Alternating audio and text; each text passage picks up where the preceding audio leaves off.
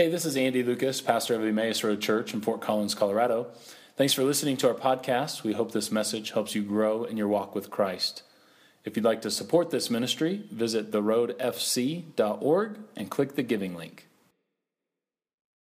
Well, today is the last day of our Gospel According to John series. Uh, this is part 30. we made it.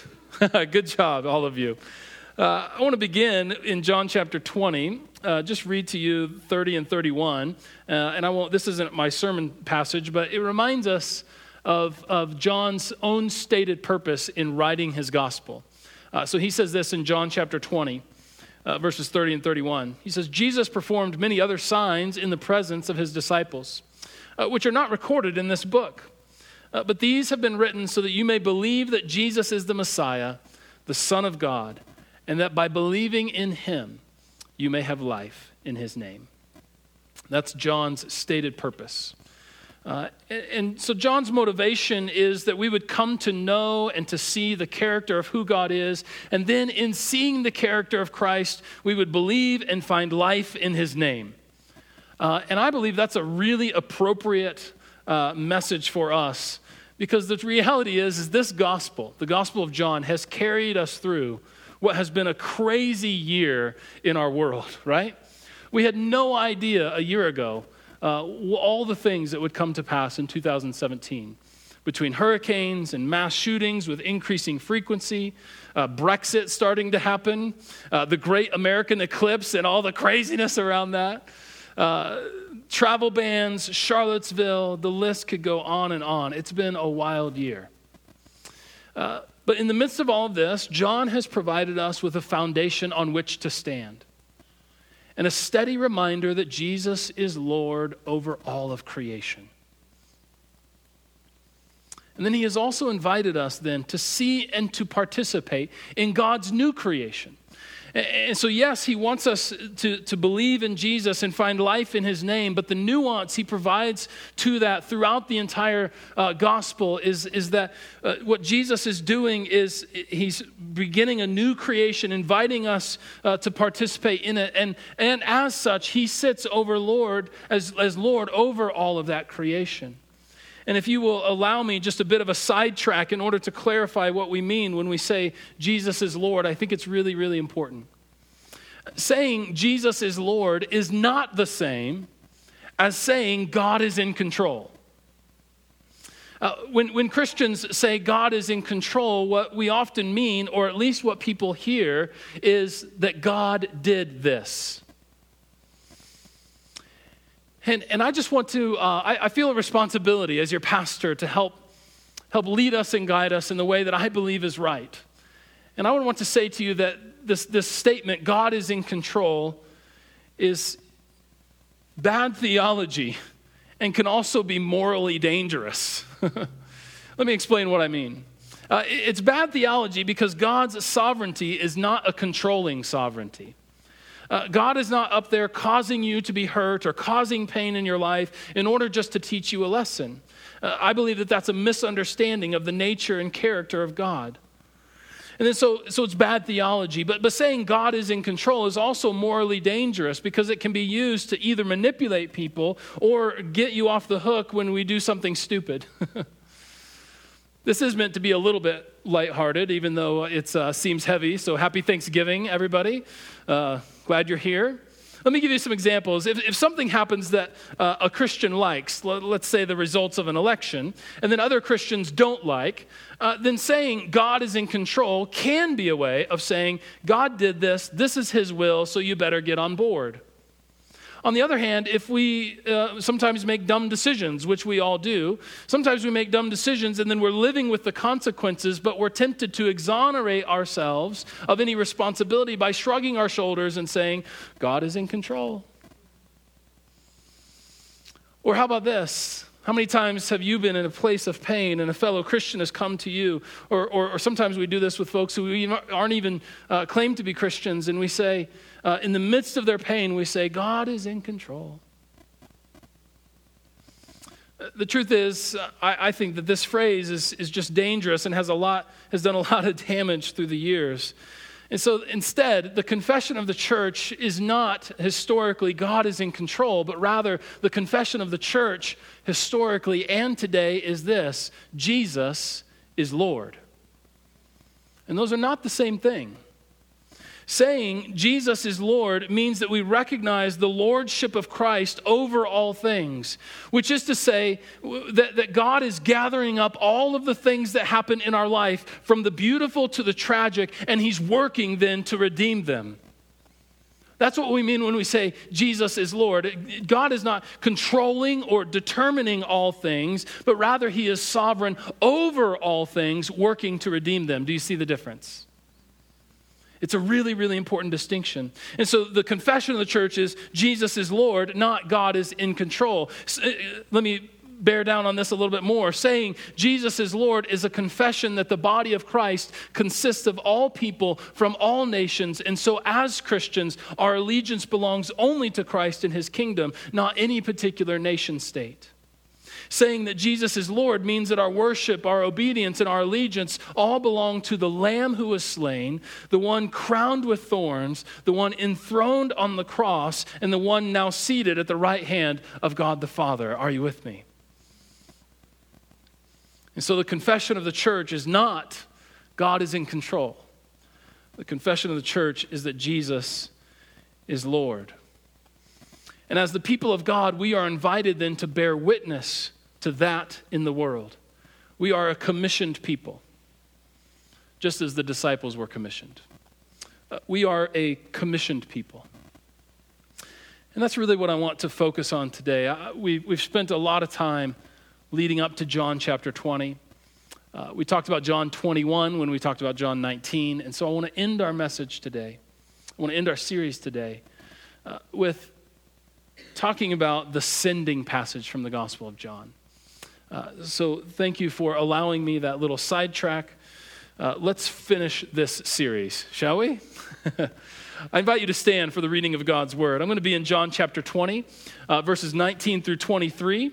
And uh, as has become our habit, I will say this is the word of God for the people of God, and you can respond with the, the uh, response of thanks be to God. Uh, John chapter 20, beginning with verse 19 through 23, says this. On the evening of that first day of the week, when the disciples were together with the doors locked for fear of the Jewish leaders, Jesus came and he stood among them and he said, Peace be with you. Now, after he said this, he showed them his hands and his side. And the disciples were overjoyed when they saw the Lord. Now, again, Jesus said, Peace be with you. And as the Father has sent me, so I am sending you.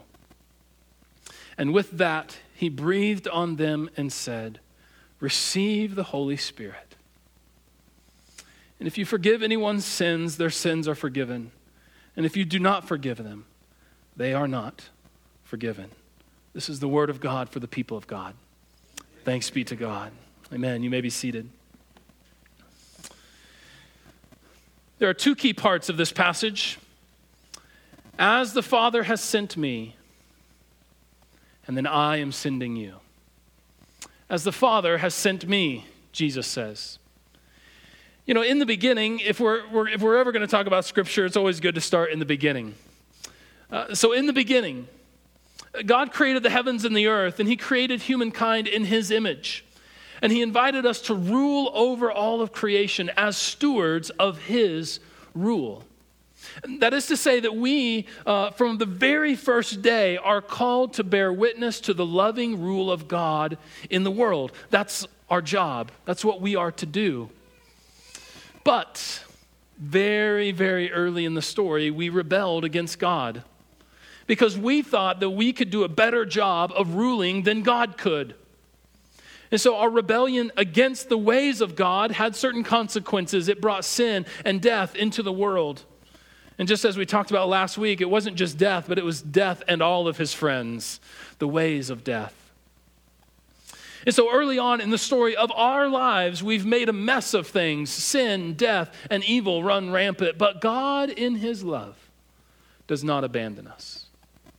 But rather, what he does is he raises up a people and he makes them a nation and calls them Israel and he enters into covenant with them.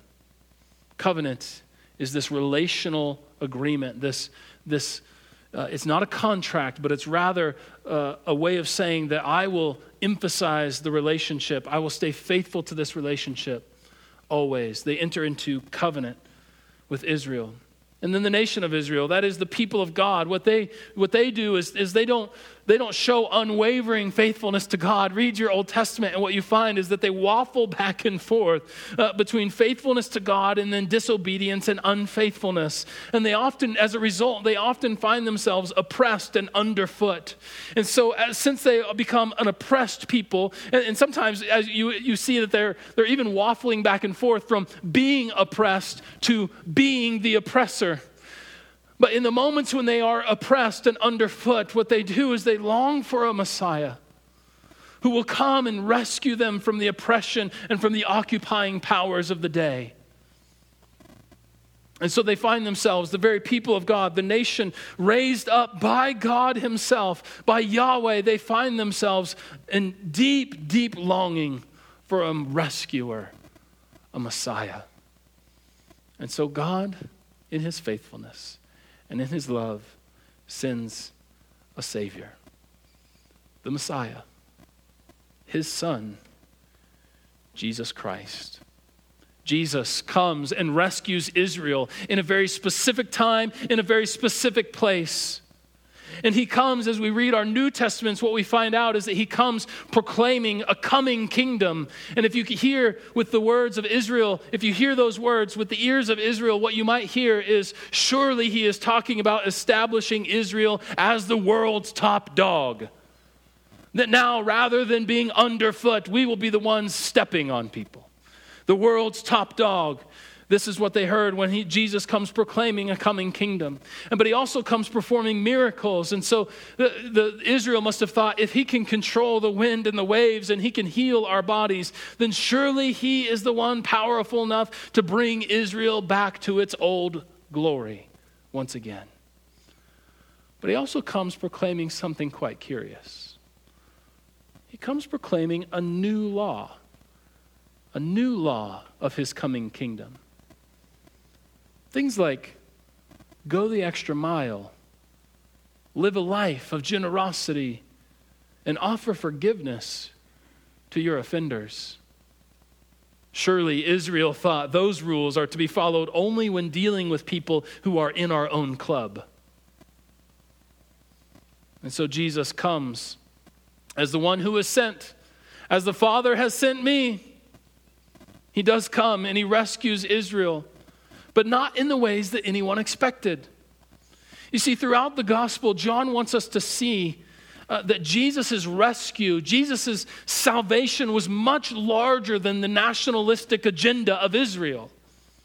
And so, what Jesus does is he provides rescue, but instead of establishing Israel as the world's next top dog, he actually establishes the kingdom of God.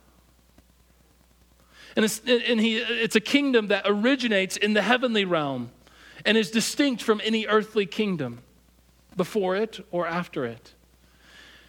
And instead of you, and he certainly comes with great power, but instead of using his power to kick Roman butt, what he does is he uses his power to defeat sin by way of his own death. And he does, in fact, come proclaiming the new law of his coming kingdom. But it isn't a law that is written on stone, but rather it's a law that is written on our hearts by the Spirit of God. And in fact, as the people of God will come to learn, it isn't just rules and laws of governing the ways in which the people of God relate to one another, but actually, what God wants to do is He wants to provide new ways that His people would relate to the entire world. And so Jesus does come and he rescues Israel from oppression. He comes as the Messiah for a very specific time and in a very specific place, and he rescues them. And it is good news for the people of God. Their longing has been, has been answered. In fact, what we do during Advent is Advent is for us both a looking back and a looking forward. We look back to celebrate the coming of Christ, the first Advent of Christ, that he has come as Israel's Messiah and Savior. But we also join Israel in their longing and in their anticipation for a Messiah to come once again and make all things new. And so Advent is very much a recognition that as the people of God, we are sandwiched in the middle. And that's, what, that's really what Advent is all about. And so Jesus does come to free them from oppression, but he doesn't free them from the oppression of Rome. What he does is he frees them from the greater oppression of sin and death. And he does come and he rescues them, but he doesn't rescue them from the occupying powers of the day. Rather, he rescues them from the principalities and powers. Do you see this? Do you see what's going on in the story of Jesus as we read our Bibles? We are invited on this journey of God raising up a people, raising up a nation, this nation longing for a Messiah, God sending us the, the Messiah, the Savior, the rescuer to come in a specific time, in a specific place to provide specific uh, rescue from the oppression. But it's so, so, yes, it's that, but it is also so much more. You see, it isn't just for a specific time and place, but it is for all time and all places. You see, the mission that Jesus was sent on is far larger than the people of Israel had ever imagined, and I, I dare say that sometimes we even imagine. And so Jesus says to his disciples after his resurrection from the grave, right? He has he has been crucified on the cross. He has won our salvation, and now he has, he has entered into death. And remember how we talked about that he enters into even solidarity with us, even to the point of death? He enters into solidarity with us even unto death. And then, having entered death, he defeats it by way of resurrection. And now the whole world is brand new like something major happened. and the people of God and Israel and all of those who had recognized the messiahship of Christ are looking around going, Whoa, what happened? or something like that. right? I mean, something big just went down. And so, Jesus, in his sending of the disciples after his resurrection, says, As the Father has sent me, and loaded with that is this whole history of Israel and the longing of the Messiah and all that Jesus has done. And then he says something that absolutely must have blown their minds. He turns it back on them and he says, So I am sending you. To which the disciples said, Wait, what? As the Father has sent me, so I am sending you. Jesus has done the work. He has accomplished and achieved salvation. He has, a, has, a, has accomplished their rescue. And now, what he is inviting his disciples to do is to implement his rescue in the rest of the world right? The rescue was not just in this specific time and place. It was that, it is that, but it was so much more. And so the, the invitation of Jesus to the disciples is to say, take this rescue that was for a specific people at a specific time and a specific place, but it was much larger than that. There was something more going on. Take that and begin to implement it and work it out into the rest of the world so that as the Father has sent me, so I am sending you. Are you catching it? And what I want, to, I want us to hear and understand today is that the invitation to the disciples here that we read about in Gospel of John applies to us just the same. That this isn't a story that's disconnected from our own lives. It isn't a story that, oh, it happened back then, so it doesn't matter. But rather, this is the story in which we find ourselves. And I would also say to you this the relationship of Jesus accomplishing the rescue, and then his disciples, including us, implementing this rescue in the world is the same relationship that a composer has to the orchestra who is performing his piece or her piece. So the composer, listen to this, the composer achieved the writing of the music. They wrote it down. In their genius, they could hear it in their head. And then they could translate all those sounds that they heard in their head into notes on a page. But that work, that accomplished a work, is not implemented until an orchestra performs the piece. And so it is with us. Christ has achieved the rescue of all mankind from sin and from death and all of his friends. And now we are invited to show the world what that looks like and what that sounds like. Are you with me? It's a tremendous invitation. And in fact, I would say to you that this even gives us a sense of the work of the church, the work that the church is called to if we recognize this level of sending, if we recognize this depth of sending, then we recognize this is the work that the, the church is called to. We are called to proclaim the good news of rescue from sin and death. We are called to live out God's new law of the kingdom, which, by the way, Jesus outlines in the Sermon on the Mount. right? Jesus pours out all of these new laws of his new kingdom and then but and it's off and it's it's given to us in the sermon on the mount but how many times have you read the sermon on the mount and just be like is jesus nuts? He must not know how the world works. I mean jesus is like i mean he's a good teacher but he's a little bit idealistic. He needs to be a little more grounded. Like you know don't be, don't be so heavenly that you're no earthly good. Sometimes we're tempted to think that of jesus right but what we learn over time is that when Jesus gave us the new laws of his coming kingdom in the Sermon on the Mount, he was actually serious. And when he said, Love your enemies, pray for those who persecute you, go the extra mile. Those are the ways that life works best. And so, on one hand, we're tempted to take the new laws of the coming kingdom and say, oh, and just kind of write them off wholesale. Jesus is too idealistic. But on the other hand, if we're willing to take them seriously, we might say this is how life works best, and, and this is how we're to treat people uh, in our own club, who are in our tribe, who are in the body of Christ. But then I think maybe we'll learn, just like Israel learned, that actually when, when Jesus is outlining these things, this isn't just w- like instructions for how to, we're to relate to one another, but actually how the people of God are to relate to the entire world.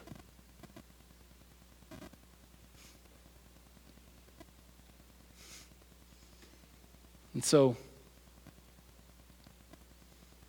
we recognize that all of these things kind of give us a sense of the work that the church is to be about. That we are called to proclaim the kingdom of Christ over and above all national agendas. I went back and forth about this next part of the sermon. if you go back and forth, you should never do it, but I've just made a habit of going back and forth and always doing it. So, um, so let's just let's go here together uh, hear my pastoral heart.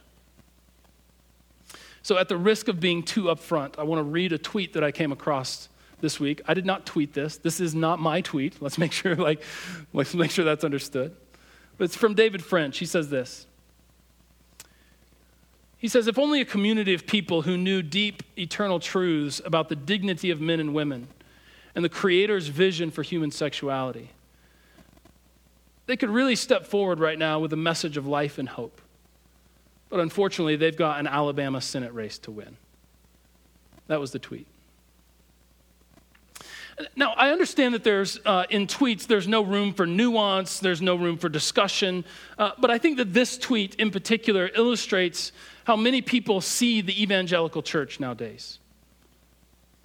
And, and I would want to say this uh, to the degree that any church, becomes all about partisan politics is the degree to which that church begins to miss the point and isn't faithfully bearing witness to the kingdom politic. I want to say that again that to the degree that any church becomes all about partisan politics, uh, is the degree to which that church begins to miss the point and isn't really bearing witness to a kingdom politic. Remember, when we say Jesus is Lord, what we, what we mean is that Jesus is Lord over all of creation and that the body of Christ exists in all nations, in all the world, under a single king, under a single headship who is Christ. Uh, the, the scriptures calls him the cornerstone. And so our allegiance and our worship and our obedience all belongs to the kingdom of Christ and Christ alone. Now, some of you will say aloud amen to that. Others of you are already composing your email to me saying that I shouldn't be so political.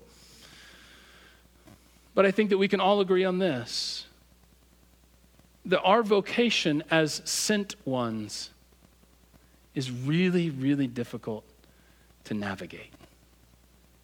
Amen? Because the reality is, is that people from all walks of life will come to faith in Christ and will then have differing opinions about things like politics, partisan politics, Republican, Democrat, independent, this, that, policy, all of these things, social issues. It is, it is good for the people of God to land in different places there. That's healthy.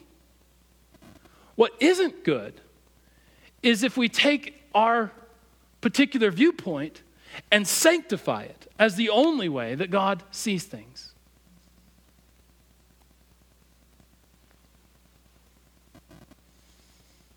And so, the point I'm trying to make, and again, I want you to hear my heart. The point I'm trying to make is that living out our commission as sent ones is really, really difficult work. It's difficult, it's nuanced in a complicated world. Which is why the next part of the scripture is so, so important. Because Jesus says, just as the Father sent me, yeah, we get to that. We understand the history. So I am sending you. And we're like, whoa, I am not up to the task. Right? I won't, I won't ask for a show of hands, but I'll raise my hand. I don't feel up to the task as a sent one, commissioned in the world to proclaim the good news of Jesus Christ, the defeat of sin and evil. Right? I don't feel qualified for that. And then this, the very next thing. And so he breathes on them and says, Receive the Holy Spirit. Come on, church. If we are going to do our job faithfully as the sent ones of God, we need the Spirit of Christ. Amen? We need the Spirit of God to lead us. We need the Spirit of God to fill us. We need the Spirit of God to give us wisdom and discernment. And here's what I would love to see I would love to see Christians earnestly seeking the Spirit of God for direction in these difficult and complicated times. I would, love to, I would love to see us do our best to tune our hearts and our lives and our ears to His voice so that we might walk in step with Him. I would love us to be open and sensitive enough to the Spirit that the Spirit would move us, if necessary, from our traditionally held viewpoints and opinions. And that the Spirit, we would allow the Spirit to shake us from our comfort zones into greater Christ likeness. Well, I didn't get as many amens on that, but that's okay. right? It's like it's like if we are going to do this job faithfully we can't do it in our own strength we can't do it in our own wisdom and we certainly can't do it with our best opinions. And sometimes we stick out our chests and we kind of walk real cocky like and we and we say this is the only way it is. And let me tell you you can hold your opinion strongly. I do. But can we hold our opinions strongly while maintaining a gentleness of the spirit that's what I long for in the church now. Could two Christians who don't agree on policy or who don't agree on candidates or who, are, who, who embody the political divide, could they get together with the Spirit among them and just have a conversation and seek the heart of God together? I would hope so. One of the things I've tried really hard in my time in this church to do is to form a community where people from all spectrums can worship together. And if you've heard me preach for any amount of time, you know that when it comes to eschatology, that's study of the end times, I've got a particular flavor that I like, that I think is biblical, and that I preach with confidence. But that doesn't mean you have to agree with me to be part of this church. And, and hopefully, we would have some people that that aren't, don't land on the same side of every issue in our culture. And that's okay. And in fact, I would say that's a win. I've tried really hard to form just that community, that, that no one would feel ousted or, or uncomfortable or out because of their views, but rather we could all come together on Sunday mornings, seek the face of Christ, and claim and, and proclaim our allegiance belongs to the kingdom of God. That's my, because that's what I think, well, that's what I think heaven's going to look like. If you think God is going to take all diversity out of heaven, you got another thing coming. What heaven is going to be, what God's new creation is going to be, is diversity with perfect unity. And that's a beautiful picture. And I've tried really hard to form that kind of community and do what I can. But I long for the people of God to to allow the gentleness of the Spirit to permeate our conversations with one another, even in our disagreements, because it's perfectly, perfectly okay to disagree about something.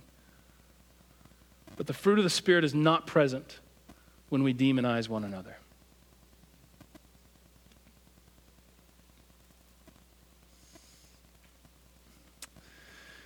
John is a genius. Um, we've talked all year about how there's just like just like an onion. You can just peel back the layers layer after layer after layer of meaning. And, and it's almost a bottomless pit of, of meaning and significance and symbolism and metaphor in the gospel of john. And, it, and it's going on here.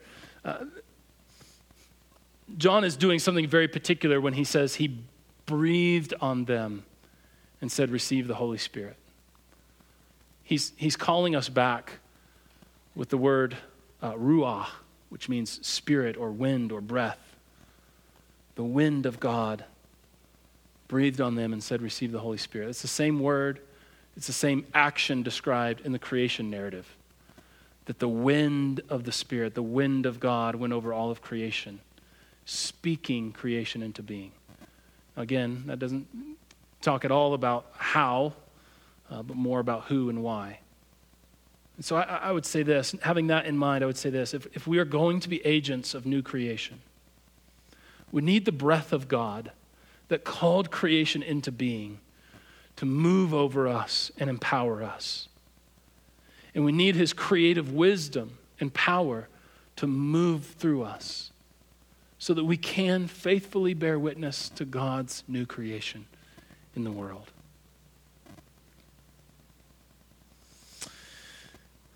And I wish there were a magic formula. I wish there were a blue pill that we could hand out at the doors. Take your blue pill and receive the Holy Spirit today. But there is no magic formula, there's no blue pill. But the tried and true way of connecting your heart to the Spirit of God is personal prayer and devotion, along with corporate worship, both in balance. If it's only corporate worship, come to Sunday morning and then never do anything else throughout the week, never connect with God, that won't be enough. To truly connect our hearts to the Spirit of God. If it's just me and Jesus, and I don't need the church, then I don't think that's God's best either. It's a both and. Gathering together with his people to hear the word of God proclaimed, to have an opportunity to sing our hearts to God to be shaped by gathering around the table. And then being sent out. Part of our goal every Sunday morning is to send you out. Now go and be kingdom people. And then, like, Wednesday hits, right? Like hump day, and you're like, I cannot do it anymore. I need some church in my soul. I know that all of you are looking forward to Sunday by Wednesday. I know that's the truth, right? But like, why every seven days? Because I need it. I'll bet you do too. To come and be encouraged and lifted up, to allow the Spirit of God some space in my life to work and to form and to shape so that I might go out into the world, into my workplaces and neighborhoods and do that. And now I'm a sent one, and then I'm a gathered one, and then I'm a sent one, and then I'm a gathered one. Sent gather, sent, gather. This is the pattern that will connect us to the Spirit of God in our lives. And if I, oh, if I go out and I'm sent, but I never come back to gather, my soul becomes dry.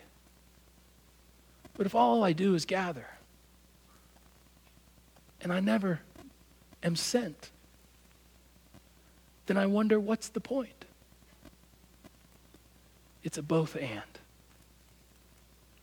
And I want to leave us, I want to conclude the series by just reminding us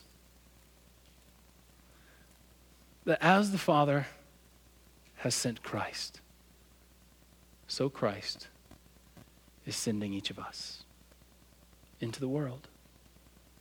But don't do it on your own, but let us depend on the Holy Spirit and connect our hearts to Him and seek Him together and allow the fruit of the Spirit to bear fruit in our lives. Amen. Amen. Let's say a word of prayer, and then I'll lead us to the Lord's table today. Heavenly Father, um, thank you. Thank you for your goodness to us, for your love poured out,